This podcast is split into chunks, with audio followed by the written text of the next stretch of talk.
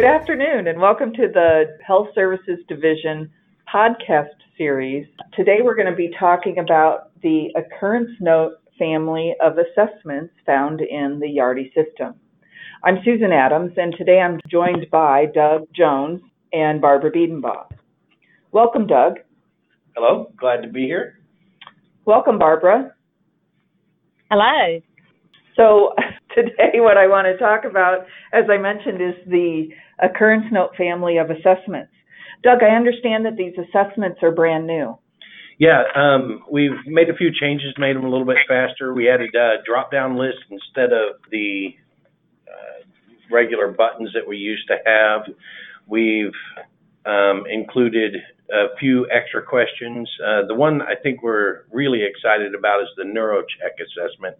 Um, and we'll, we'll, I'm sure we'll get into that one in a minute, but uh, you'll notice that they're they're going to be shorter, faster to use, um, and cleaner.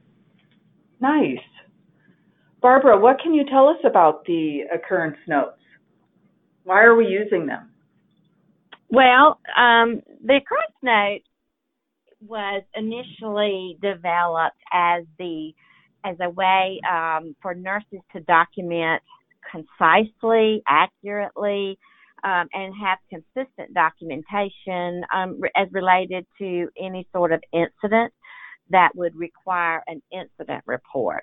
So that's sort of where the development of the form initiated.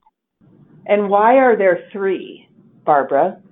Well, we have an initial note that is called the occurrence note, and that note is completed at the time of the incident. So if it were, for example, a fall, then we would complete the staff would complete an incident report and then instead of going to a nurse's note or a progress note we would go to our occurrence note and that's the initial documentation that remains in the chart to um, give a, give an account of of the occurrence and what happened and then as you know, we have best practices and standards that we certainly utilize. And as a best practice and a standard, you you do follow each incident um, for a certain number of times or hours post incident. So our standard is basically 72 hours that we would be, uh, the communities are to be completing this occurrence follow up note um, every shift for 72 hours post incident. And that, that just, Susan, just gives us an opportunity as nurses to follow the, the resident a little closer and make sure that we're paying, you know, just a little more attention to, them to, um, to make sure that they're safe post, post incident. And then, um, the neuro check form, that's one that, um, I'm really excited about. That's a form that actually, we um, it has not been in our Yardi system. We've had to complete that form on paper and then upload it into the system. And so I asked Doug to let's get together and see how we could just um, have that a part of our occurrence note.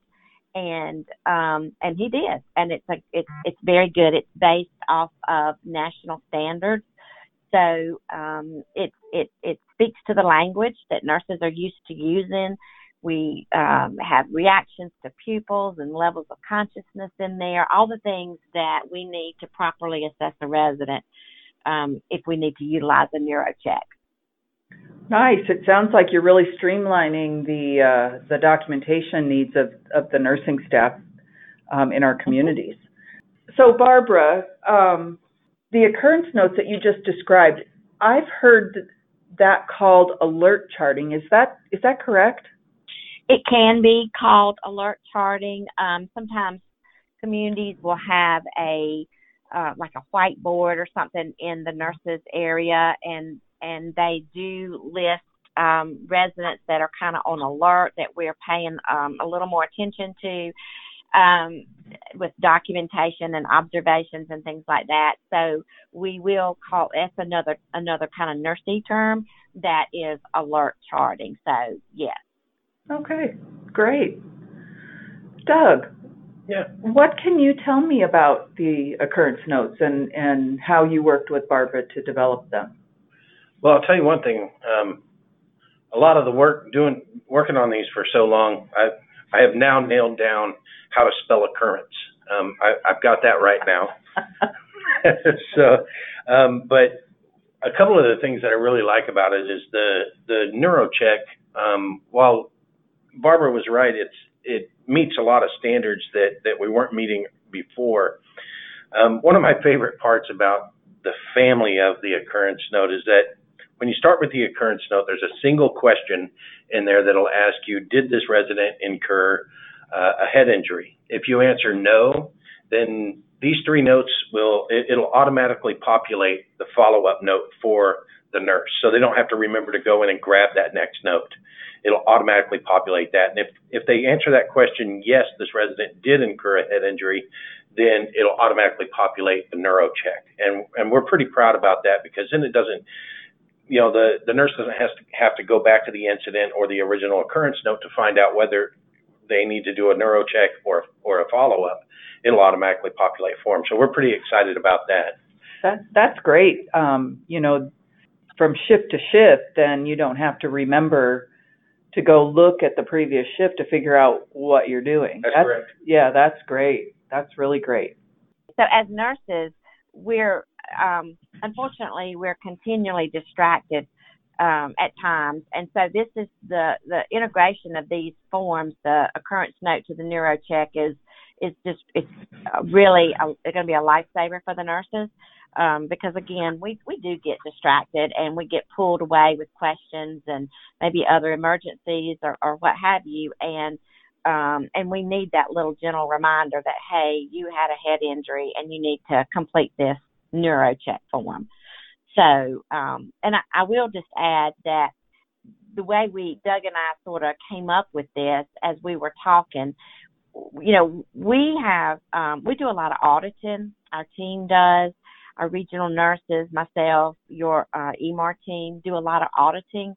And so over that, the course of auditing and looking at our processes, you know, and, and also listening to the DOHSs, listen to the, the boots on the ground. What are they saying about this form? Is it helpful to them? Um, is it efficient? Is it accurate? Those those sort of things, and also getting uh, feedback from surveyors. So that's another thing that sort of prompted us to really look at this form and see how how could we improve it? How could we make it better? How could we make it more efficient um, as we could? That's great. Um, so Barbara, will will all well maybe this is a question for Doug. So Doug, will all rental communities have access to this form? Um, I believe they will. I think uh, actually, Barbara, you could you could chime in on this as well. I, I think it'll be everybody, including the social models. Is that correct? Correct.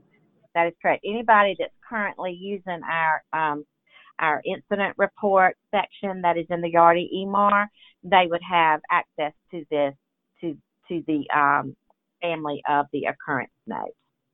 And I, I would like right. to add one more piece just that um, you know we also I think we'll be able to with this form, with the NeuroCheck form, and also on our occurrence note, we are going to be able to capture the pain levels a little better and more accurately than what we had been doing in the past. This is a reminder that with every incident, you know, we should be addressing whether a resident has pain or not, which um, we we need to care plan and do a plan of action for. So it's it's just it's it's a really good form.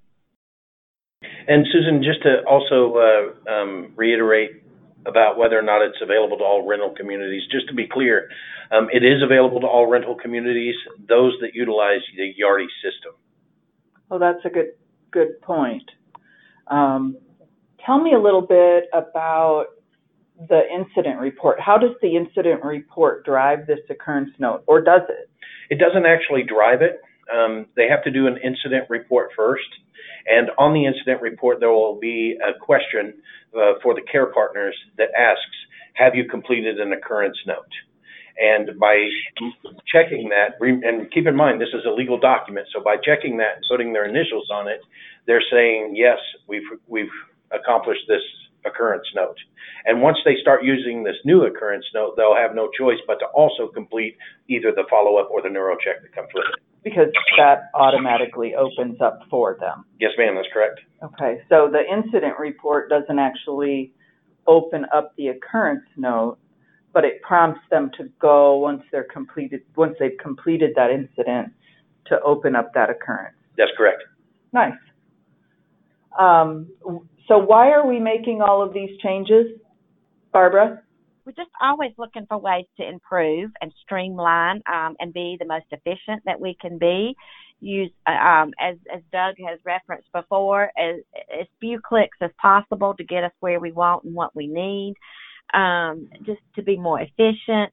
And, you know, we have to always, unfortunately, when there's an incident, then we have to always think too from a liability perspective how are we doing with our documentation? Is it supportive of the cares that we're offering and the actions that we've provided in relation to um, an, an accident or an incident? So we're we're looking at it from a lot of different aspects, but um, but I think this time we've we've hit a, a good home run with this one. Wonderful. So Doug, when will these forms be available, or are they already available? Well, we've started the, we, we've already completed the testing, um, made a few adjustments and te- retested, but we do want our team to, to touch on them one more time and do some more functionality testing, make sure that they're going to work the way we expect them to. And I'm looking to have them released uh, middle of next week if I can. Um, if not the middle of next week, the week after. So Oh, nice, it shouldn't be too much longer. nice. Barbara, do you have any additional comments about these these uh, new forms? Um, just that I'm really excited about them, and I'm I feel really good about them, and and feel like that they're going to accomplish the the goal that we we set out to accomplish with, you know, um, taking taking our cares to a higher level and our accountability and you know accuracy, efficiency, the the items I've already mentioned. So I feel like we're we are meeting our goals here, and I'm I'm pretty excited about it. Yeah. Great, great. And um, Doug, any comments, additional comments from you? Yeah, I think these assessments uh, are going to be a lot better at getting the nurse to get through them a little bit faster, giving them a little more time with the resident, um, and and spending more time with them rather than spending all their time trying to remember what form they have to get or what form they have to complete. And I think this is going to be a smoother process for for everyone involved. And it's I'm looking forward to hear, hearing the feedback from everyone. That's fabulous. Um, well, this concludes our podcast session here today. Thank you for attending the Health Services Division podcast series. Legal disclaimer. Life Care Services LLC is not engaged in rendering legal advice. Therefore, any information provided in this podcast, although intended to be correct, is also not intended to replace or supersede the advice of your legal counsel. Also, thank you to Ben Sounds for the music provided in this podcast.